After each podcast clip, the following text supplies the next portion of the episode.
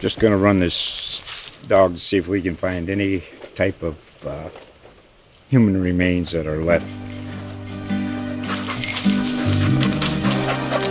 Listen to Where Secrets Go to Die The Disappearance of Derek Hennigan.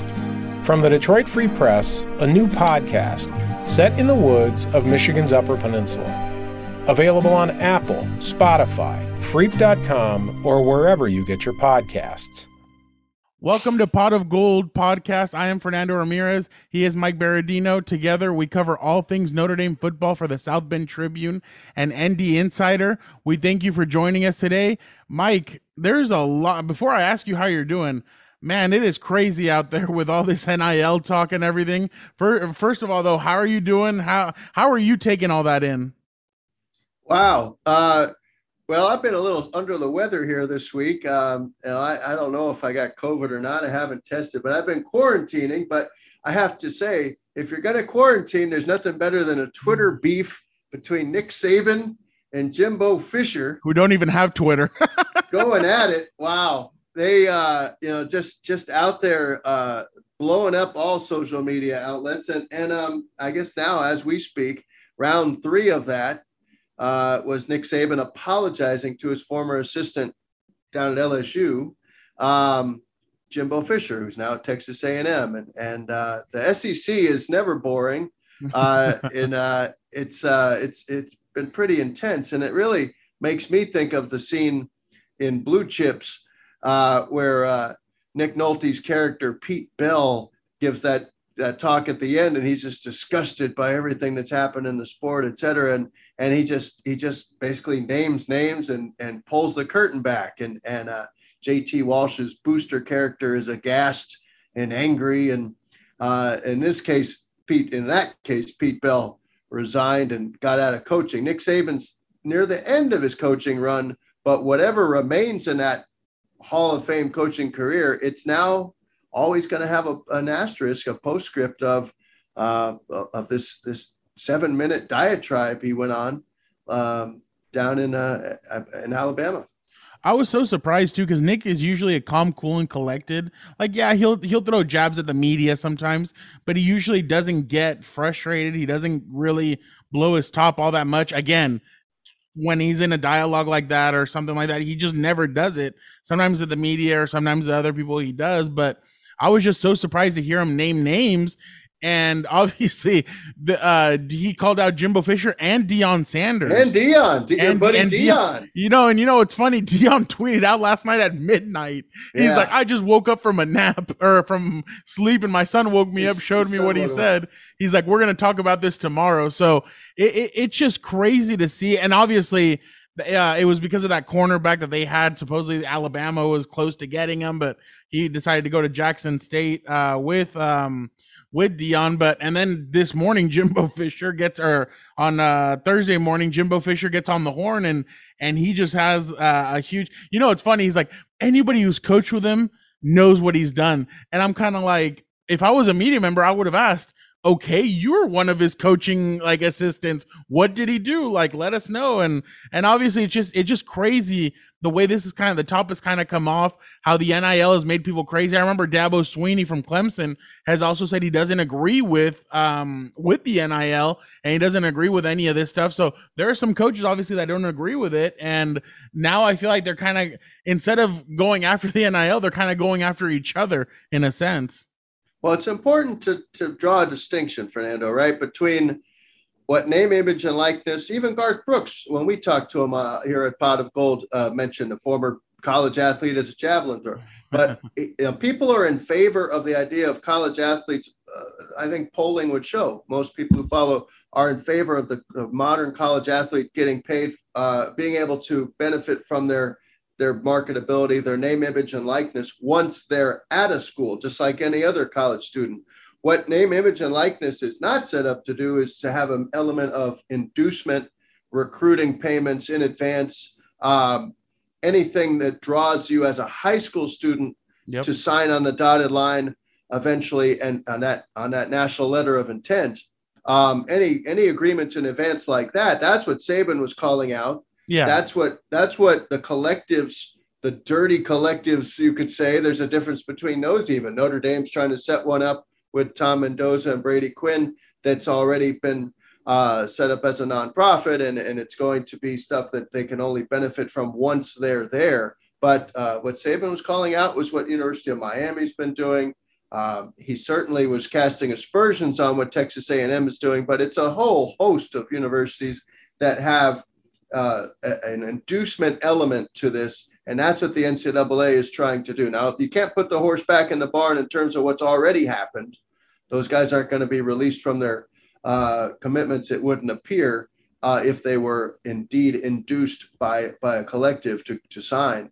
But going forward, there is potential for this thing to get under control eventually. The guardrails that Jack Swarbrick, Notre Dame athletic director, has been mentioning for years now as we've been trying to make sense of what was coming and now what's here and now what needs to be fixed. The guardrails that the NCAA is going to try to put in uh, where NIL can work as it was intended to do, as it really must for the collegiate sports model to work going forward. Before I ask you, Mike, uh, I have one more question for you. But we have another great podcast plan with special guests, former quarterback, Notre Dame quarterback, and co-founder of MOGL NIL outlet, Brandon uh, Wimbush, along with former uh, Notre Dame student and co-founder of MOGL, uh, Ayden Syal. They will join Pot of Gold. It, it's going to be great to hear from them and and see kind of how they're doing uh, the NIL, how how they're moving along and helping students uh, get what they're what they're worth and and helping them uh, establish a future. So that'll be awesome.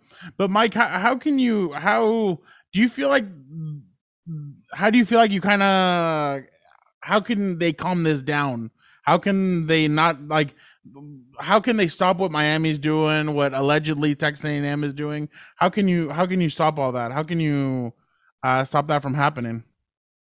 Well, you know, I, I'm I'm not a uh, I'm not a lawyer. My daughter's in law school. I'm not a lawyer. I have to ask her. But uh, you know, these are the kinds of things that will be. There will be test cases. There will be already. We talk. You know, we hear a lot of a lot of lawyering up going on by uh, the collectives out there, especially the ones in Texas. Um, not just A and M, of course, University of Texas. There's no richer school out there uh, in terms of that Texas oil.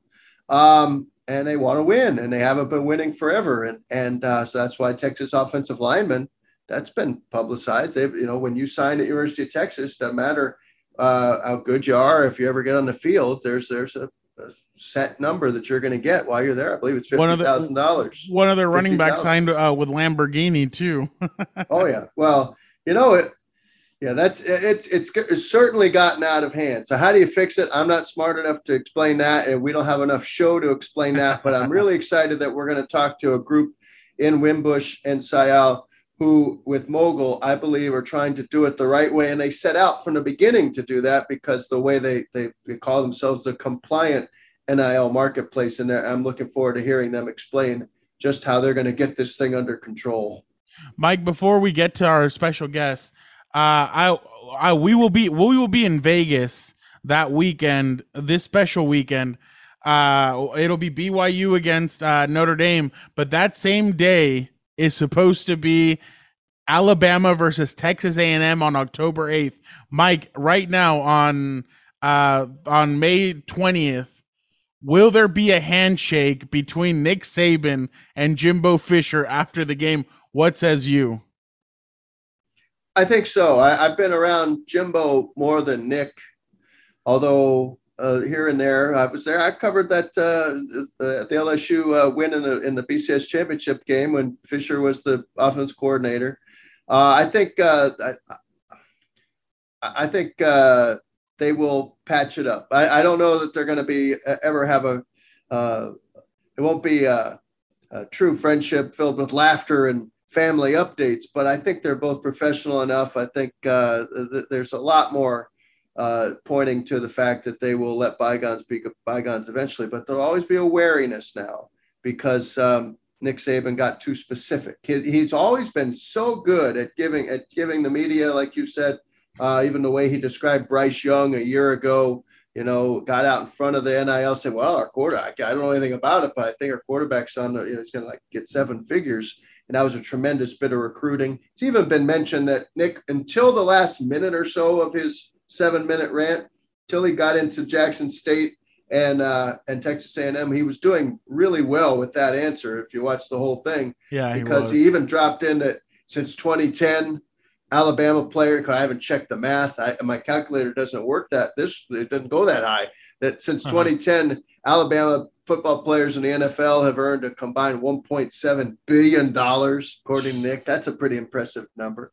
Um, and he mentioned that last year's team in the first year of NIL, just the football team, that they pulled in three million dollars total, 25 different players. You know, he got when he got specific with stuff that didn't impugn anyone's character, it was good for recruiting, good for Alabama, and really good for college football because it all kind of made sense. But then it got off the rails.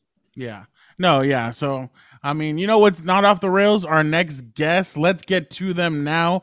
I'm so excited to uh, to to introduce them.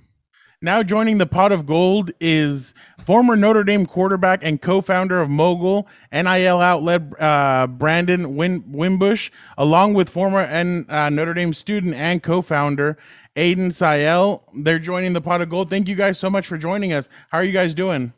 We're good, guys. Appreciate it. Uh, like, like I said before we got on, heard you guys had some cool guests, so we're honored to be here. Um, looking forward to the conversation. Yeah, Fernando, Mike, thanks so much for having us on. Big fan of the Tribune. Really excited uh, to be on Pot of Gold. Guys, let's. Uh, we're going to talk a little. Basically, we're going to talk a little football, and we're going to talk a good bit about NIL, and you're going to explain MOGL to folks. I think by now people out there have heard enough about it, but we want to know where you guys are with it now. But first thing I had to ask was Steve Angeli uh, grew up looking up to Brandon and was actually a, a, on the sideline as a, as a little kid when you were starring at St. Peter's Prep. Did you know Steve Angeli? You knew his brother. Yeah. What do you remember about the kid, Steve Angeli, and what was it like to see him do that at the Blue Gold game? Yeah, I just remember he was there. You know, he's my ball boy when we were whooping up on Seton Hall Prep.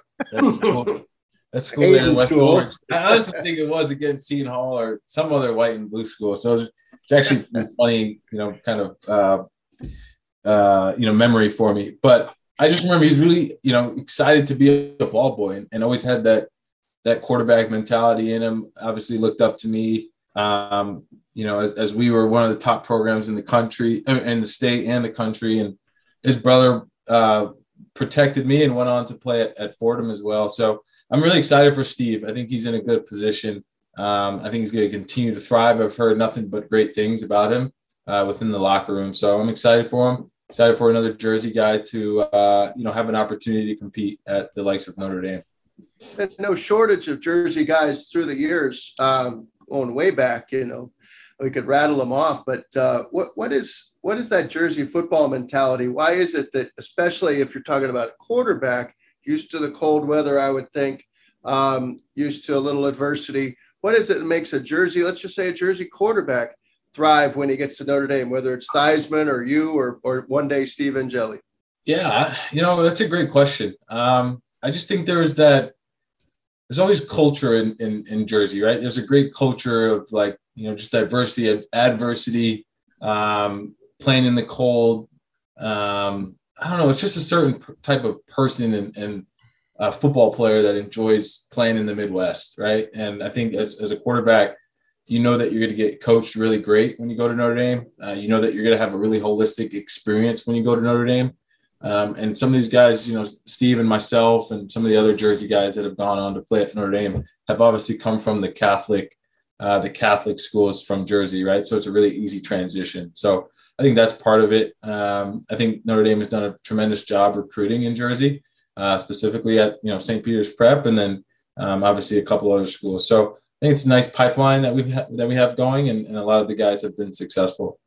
Brandon, last uh, one, last oh. one on that. Uh, just to follow up, Fernando. Uh, when we talked to Steve the first time back in February, he mentioned that at uh, MOGL was was uh, he was already being advised by you. At least that was my understanding, and and how where does where does his understanding where's his what's his marketability what is his brand like right now and what's about what about the personality yeah. of, of young steve that might uh you know take us into the future a little bit when it's his turn yeah how's he going to do yeah mike i think you know he the sky's the limit for steve the sky's the limit for any quarterback at, at the university of notre dame right um, I think we need to do a good job of, of, of promoting those guys' personalities and letting them, you know, step outside the box a little bit. I think it just comes with the territory of kind of being a straight line guy.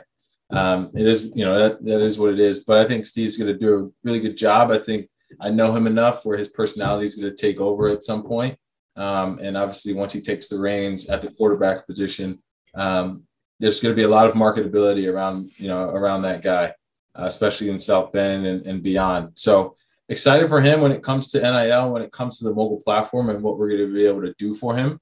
Um, he's going to be obviously one of the most profitable guys in the country when he takes over.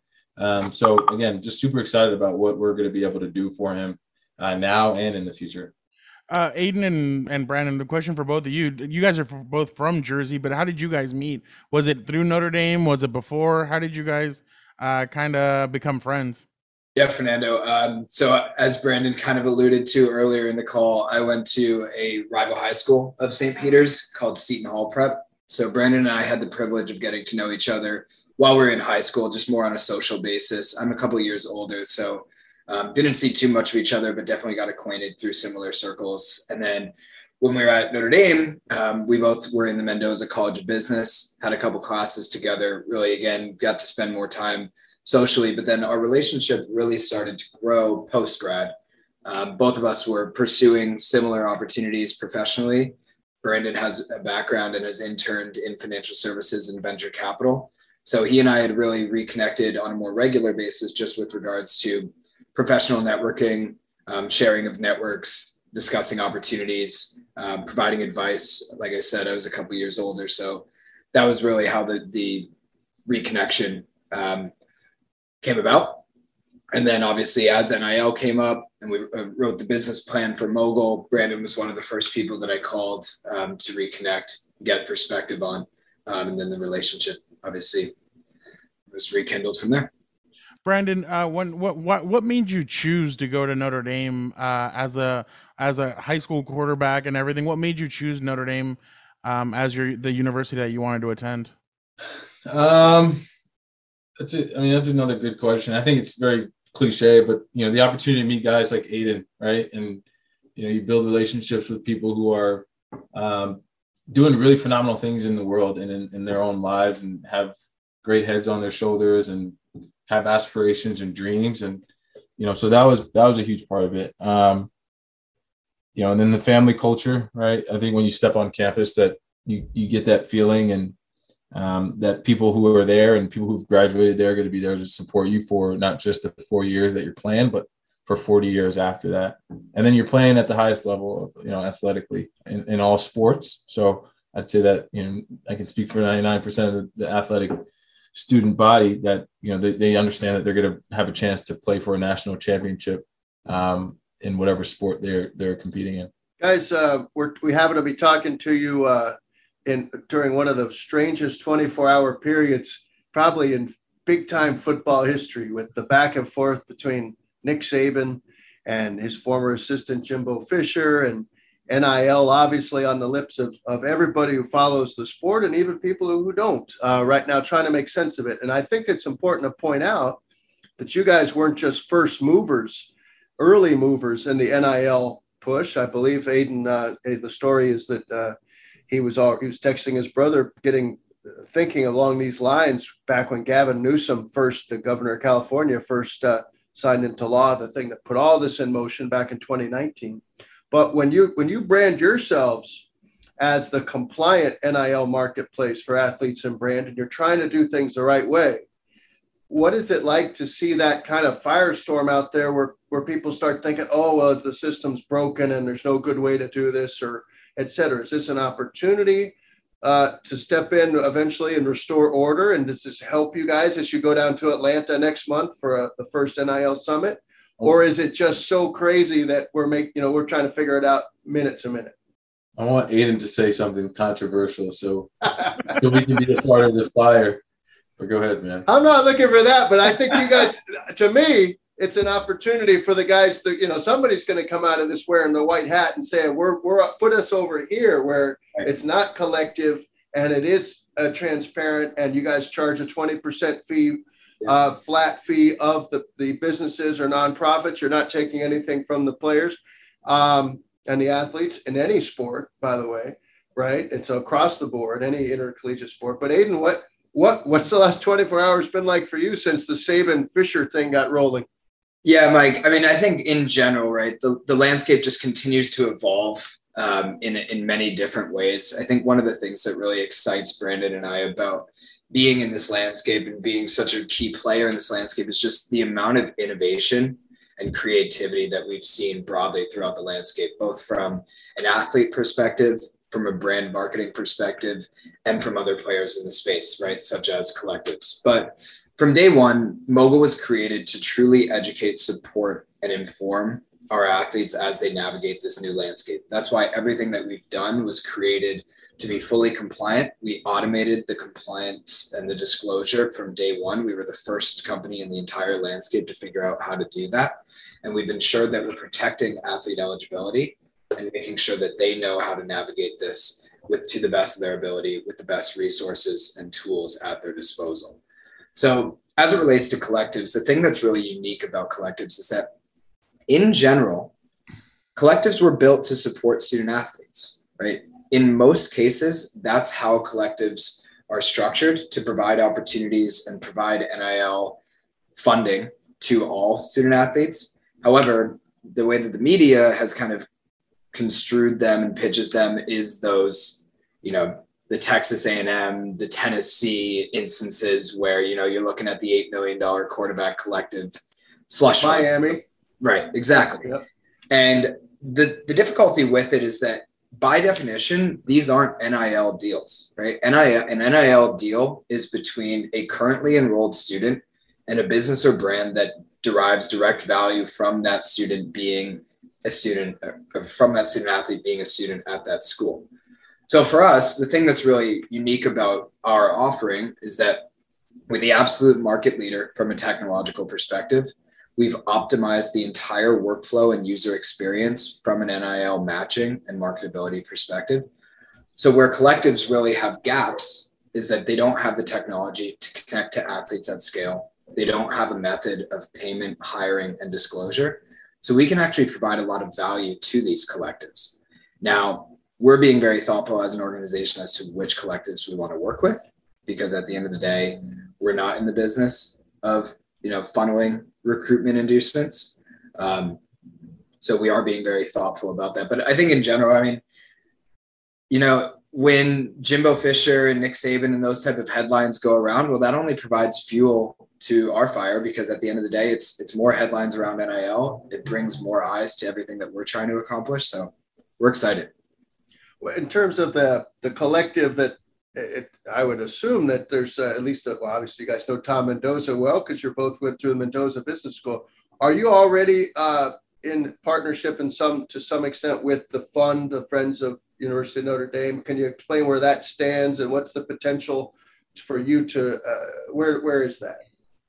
Yeah, Mike, um, we're extremely excited about everything that Brady's built. Um, we've been speaking with him often in terms of how we can support everything that he's done. We're extremely excited about the unique way that he's approached the landscape.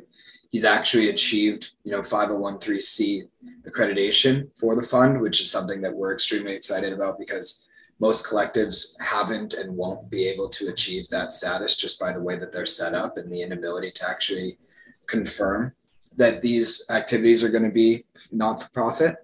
Um, but yeah, there's a ton of opportunity for us to assist with everything that the fund is doing. And there's a lot of overlap in terms of the value that we can provide both to the university, the surrounding community to South Bend, and of course, at the end of the day, to the student athletes. So we've been enjoying our conversations with Brady and we're excited.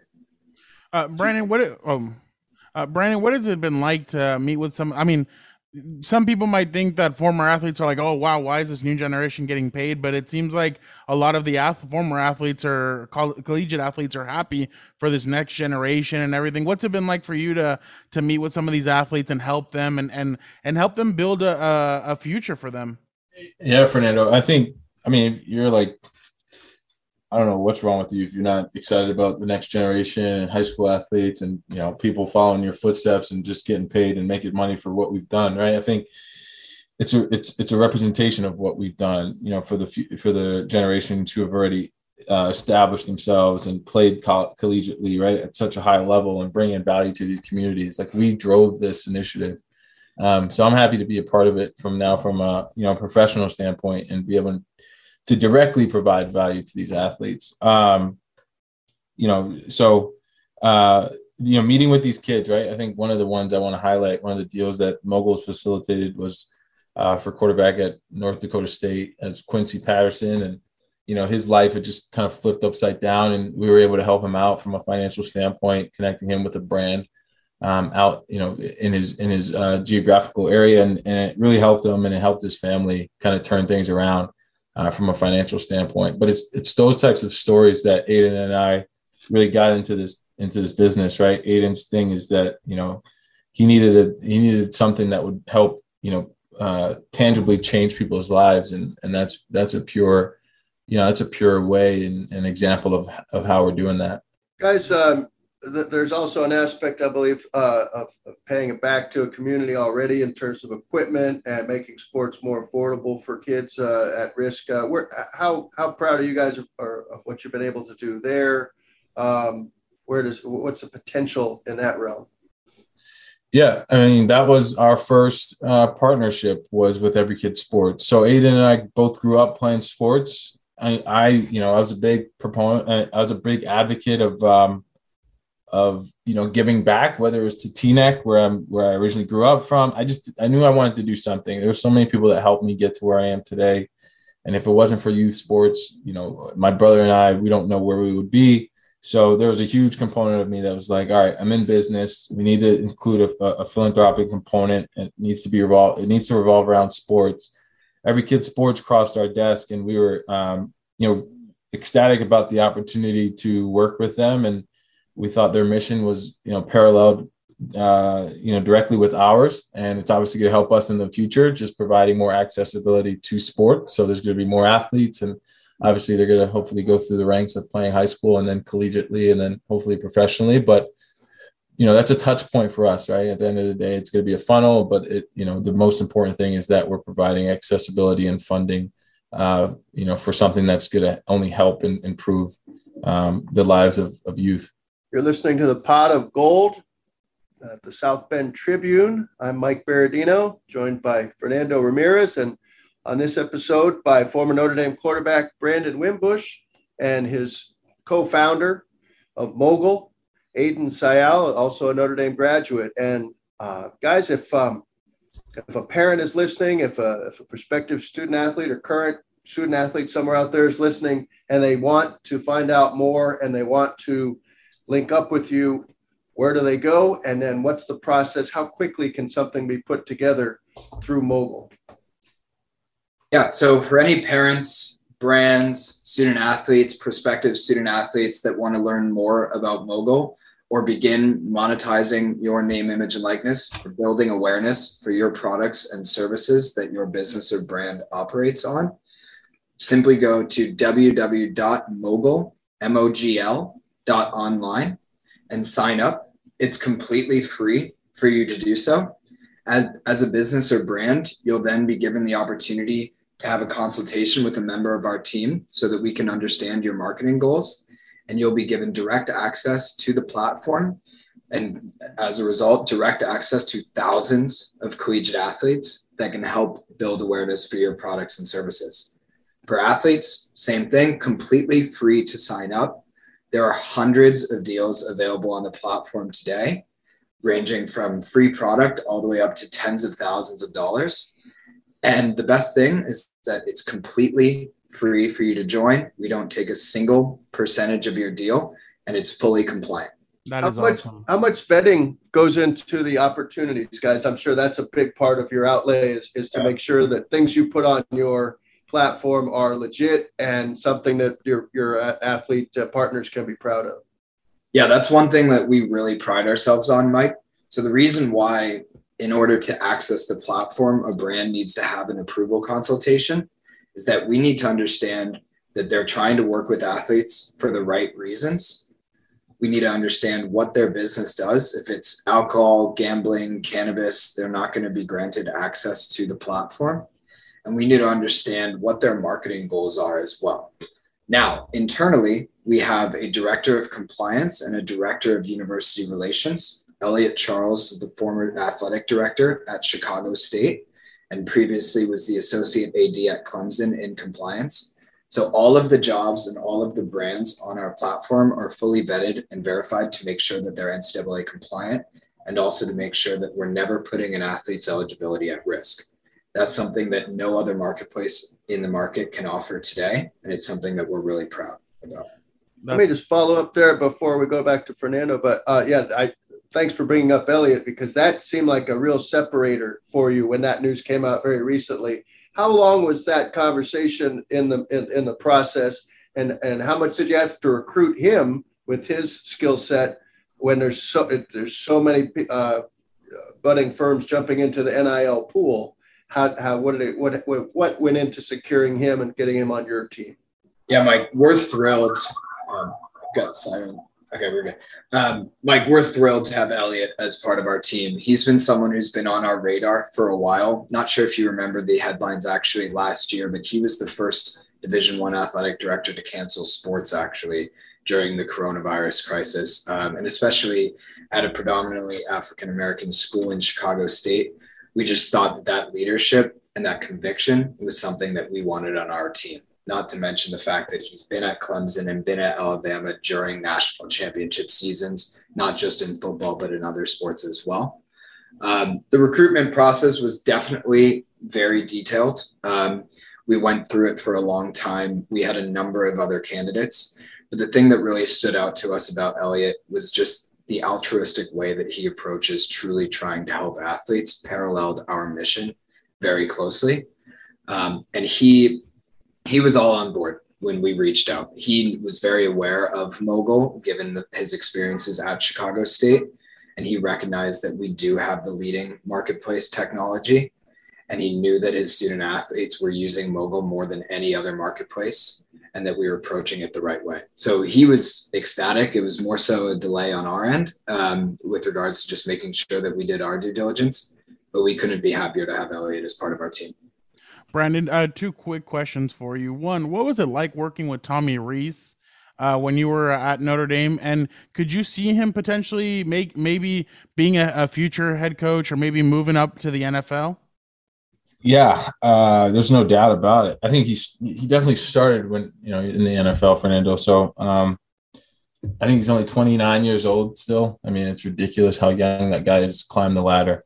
But it's just a testament to his um, you know his coaching attributes, his his discipline, his um, you know his knowledge of the game. I think that's the that's the separator for for Tommy is his IQ around playing football, playing the quarterback position specifically um, is is zero to none. So I, and I've been around a lot of uh, quarterback coaches um, across the country, right? All great ones, but I think Tommy at his young age has a really keen understanding about playing the quarterback position and just football in general um, that was one of his things was you know kind of doing the uh, uh, what's it called? Just you know, just testing the quarterbacks, making sure that our knowledge of the game was there, um, because we had to we had to lead an entire organization, an entire program. Uh, so yeah, I, I, think he'll continue to scale his his his, his levels in um, in coaching, and I think it's only a matter of time, right, before he takes on um, you know a head coaching position somewhere, or even the NFL comes calling he has a tough decision right now. Him and Marcus Freeman, obviously, they have a quarterback battle between Tyler Buchner and uh, and Drew Pyne. What what goes into that? What what could ultimately separate one guy from the other? Uh, so yeah. obviously, they get the starter by Ohio State.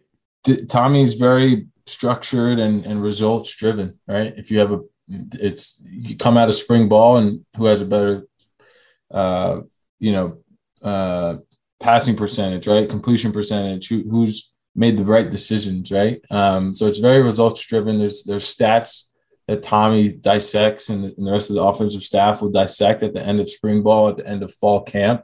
Um, I'm sure they're going to keep it open for um, you know the, the, the the you know the entirety of fall camp and and see who performs better. I think that's you know the, the the goal of every coach is to put the best performer out there on the field to put your team in the best position. And I think Tommy takes the right um, you know, the right steps uh, to make sure that he's doing that.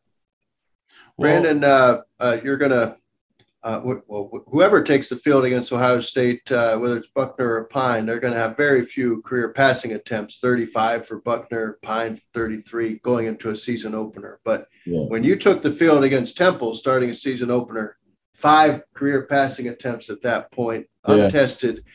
Uh, what was that like? To, how did you prepare yourself for it? Were you nervous? Uh, what was something yeah. that was said to you to make that go so well? Because you guys obviously won 49 to 16 that day, and then you go on to be 12 and 3 as a starter before uh, yeah. that change in 2018. Yeah. Um, I was I was nervous. I'm nervous. You're ner- I'm nervous every game. It's like if, if I'm not nervous, then for me it was like if I'm not nervous or have butterflies, I don't care. Um, but obviously I was prepared, right? It wasn't it wasn't a nervous like oh I'm unprepared. I'm not going to perform well. I was nervous. Like I'm, I got the, you know, the, the jits here. I want to get out and I want to play and perform and put my, you know, win.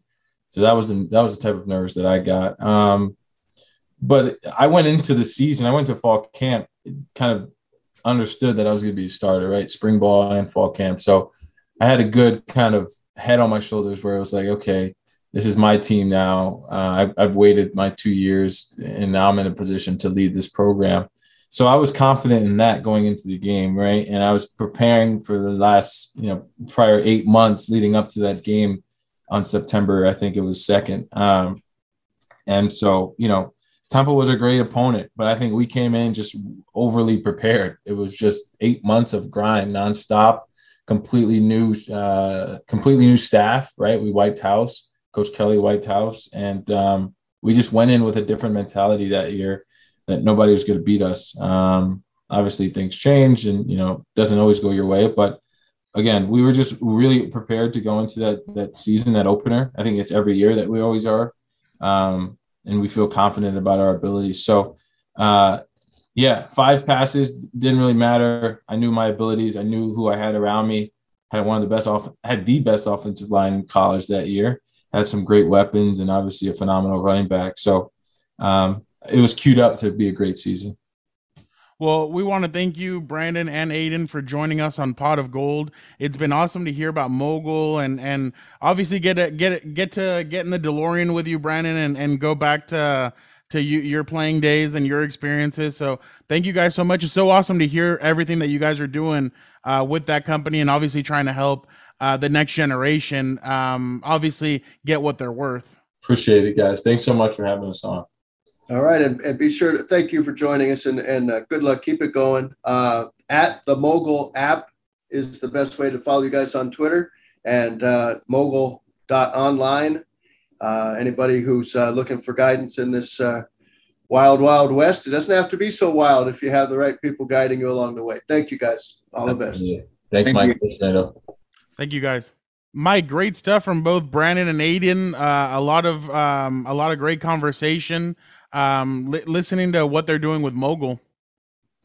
Oh yeah, uh, I I figured they would uh, they would enlighten us and uh, maybe give us a little bit of uh, encouragement that this thing could really uh, be sorted out. You know, uh, name, image, and likeness is something that uh, college students, um, if you don't play sports, you're you're able to. I mean, I, I worked when I was in school as a sports writer, and I was a nobody uh, banned me from driving 30 minutes each way from from Chapel Hill over at night to to the Durham Herald Sun and, and, and working for six bucks an hour and, and dr- pursuing my dream eventually of, uh, of being a sports writer. So uh, for the branding opportunities, the, the, put a little extra money in their in their pocket that's based on honest exchange of whether you know whether it's uh, uh donating your time or uh, making an appearance or doing some social media, whatever. Uh, they, they should have that opportunity. So one of the things we should mention that um, that I don't think we got to is their Instagram account is another way that parents or, or athletes or, or, or business owners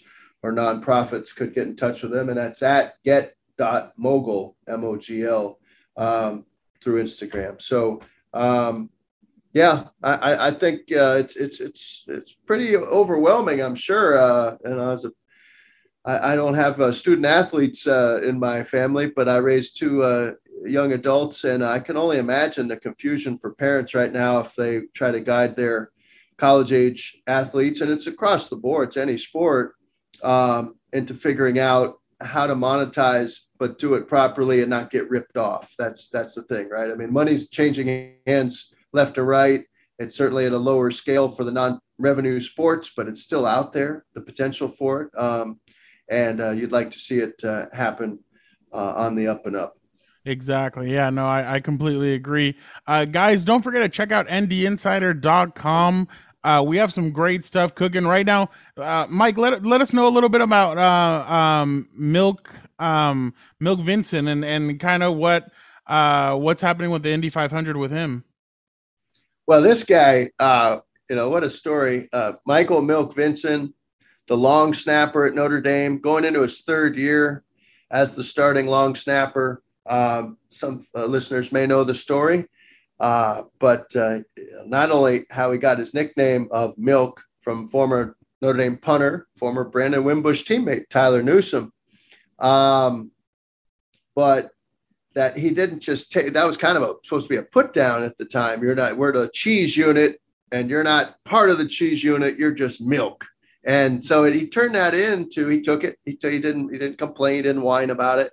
And then he gets to be the starter. And now after going to well, I guess midway through his second season last fall, he got the idea, Michael Vincent, of contacting the American Dairy Association of Indiana and offering his services as an NIL representative, uh, brand uh, ambassador, if you will.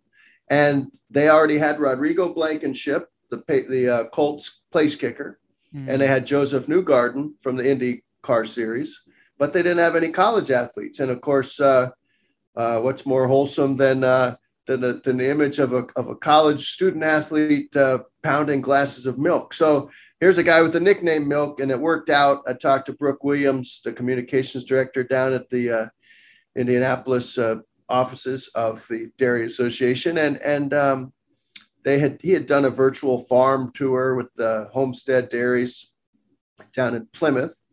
But then this week, I had a sense that because the Indy 500 is coming up, it's two weeks of time trials and and uh, preparations, that maybe he'd be out there. And sure enough, on Tuesday, Michael Milk Vincent got a chance to uh, take a fast lap. He wasn't driving, but he was in the car as it went around 110 miles an hour in a Chevy Malibu. I explain all this uh, in the story at ndinsider.com. Uh, I got to talk to his mom, Shannon Vincent, who grew up actually racing Indy light cars with her dad up at Road America in Wisconsin. So it's all explained there. But I just think the couple morals of the story Fernando, it never hurts to ask. And Michael Vincent asked uh, to see, just checked it out. He had an idea, he followed it up. They could have said, no, we got, we got Blankenship and Newgarden. We don't need any college kids. I also, I will tell you, it's not in the story, but I did let, uh, I did let the Dairy Association and Brooke Williams know that they have their successor to Milk already lined up, and that's Billy Schrauth. Billy Schrauth, you you you got here after we we met him. He's the guy, offensive lineman from Wisconsin. Grew up on a dairy farm. Notre Dame's wow. future star left guard, probably Billy Schrauth, grew up milking cows before sunup, and he's going to be great when when the torch is passed eventually from Vincent to Schrauth. And I I let uh, Miss Williams know that, and and uh, she's got him on her list. Those are usually the look at Mike out here helping uh, potential NIL I'm doing what I can. Force uh, for good, Fernando. I'm a force for good. I know that. Uh, what you know, have you been working on? You, you know, it's funny when real quick uh, when you mentioned those those uh, the the people that grow up on farms are usually stronger than anybody who's been lifting weights. I mean, you get that kid, you get guys like Brock Lesnar and and some of these other guys that are just humongous from working on farms. So hey, that that farmer strength is uh, is no joke. But um, I, I, I recently uh, followed around the bus Jerome Bettis uh, during his graduation and and everything, and I wrote about him and his experience not only um, not only in in the classroom but also helping with the football team. And and it was funny because he uh, he said he's like I came to school and I put my head down and I was just trying to sit in the corner and not really uh, not really get in the middle of anything. And the first day, uh, a student recognized him and he's like, Hey, do you want to be a part of our group? And then Marcus Freeman calls him and tells him, Hey, Bus, or texts him, Hey, Bus, if you're on campus, why don't you come by? And that turned into a weekly meeting or two times a week they would meet. And, and it really uh, kind of spiraled out of control to where Bus was honestly one of the uh, one of the most uh, beloved figures in, in both the classroom and uh, and on the football team. And and I, I was telling you, Mike, when we talked on the phone the other day, that when we were le- when he was leaving the stadium, fans were cheering, they were excited, they were yelling for him. Hey, great job, Bus! Hey, Jerome, congratulations! Even it was funny. Even students were telling him congrats, and he's like, "Hey, congrats to you too!" And they were getting all excited. So good to see. Great guy. He's, we obviously had him on uh, Pot of Gold. If you guys haven't listened to that, go back and listen to it. Great talk with him about everything. Uh, and literally, when I say everything, we talked about his NFL career. We talked about the NIL. We talked about um, Dante Moore and and kind of how he uh, he built a connection with Dante Moore's dad. So during his visit, so it's honestly uh, it was a good talk with him. It was good to follow him. It was good to see him finally graduate and fulfill his promise to his mother. So that's uh that's what I have. But it was uh it, it's it's some we got some good stuff cooking up, Mike. So it's definitely uh it's definitely um good that um it's definitely good stuff that we got going on. No, I read your story and I enjoyed it, and um, uh, I'm a better you than I uh, being out there uh, all day in that heat on graduation day. I give you Oh, it- credit for that. It was a hot day. It was, as, Yep. and you know, it was funny. As soon as the students were walking out, a lot of them, you could tell their parents were like, "Oh, hey, like pictures." The students were already taking off their cap and gown because it was, it was, uh, it was a darker color, so it was hot, and you could tell. And that just brought me back to my mom when, uh, when my brother and my sister and I graduated. As soon as we were done, we wanted to take off the cap and gown. I was like, "Wait." Pictures first, and then you're like, "Oh, okay, let's get it over with. Let's go." So, definitely a, a little blast in the past uh, in my head when I saw the students try and take uh, take their stuff off. But um, but yeah, Mike, another great another great week, another great week of uh, podcasting, uh, another great week. So let's definitely award winning. We'll be getting an award for this eventually. It's going to be. We can call ourselves award winning in advance. We're just going to predict that. I will say before we let the folks uh, move on with their lives, and let, us invite them to follow uh, to to subscribe to ndinsider.com for just $4.99 a month. Um, and that's where you'll get subscriber access to uh, these long form stories that we write. And, and um, you know, I have live chats uh, virtually every week throughout the season and off season as well. Um, and, um, you know, What was that price again, pot- Mike? Pot of gold, four ninety nine. It's four. It's, it's less than a less than a coffee than- at Starbucks. that's cheaper than Netflix. That's cheaper than all those streaming services out there.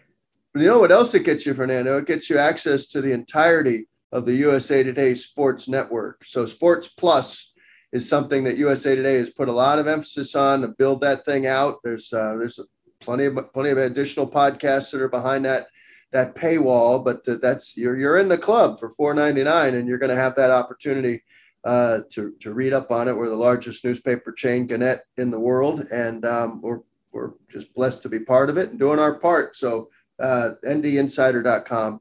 We encourage you, and of course, to uh, to uh, subscribe to this podcast too uh, in the various forms that you can find it: Apple and Spotify, and uh, sure Google Podcast, Amazon, all those places. Uh, we'd be, we'd love to have you to, uh, to be part click- of your podcast experience. and click the notification so as soon as the podcast is released you get the notification and you can start listening but again a great week mike Berardino, fernando ramirez signing off from pot of gold thank you guys again so much for listening and we'll be back soon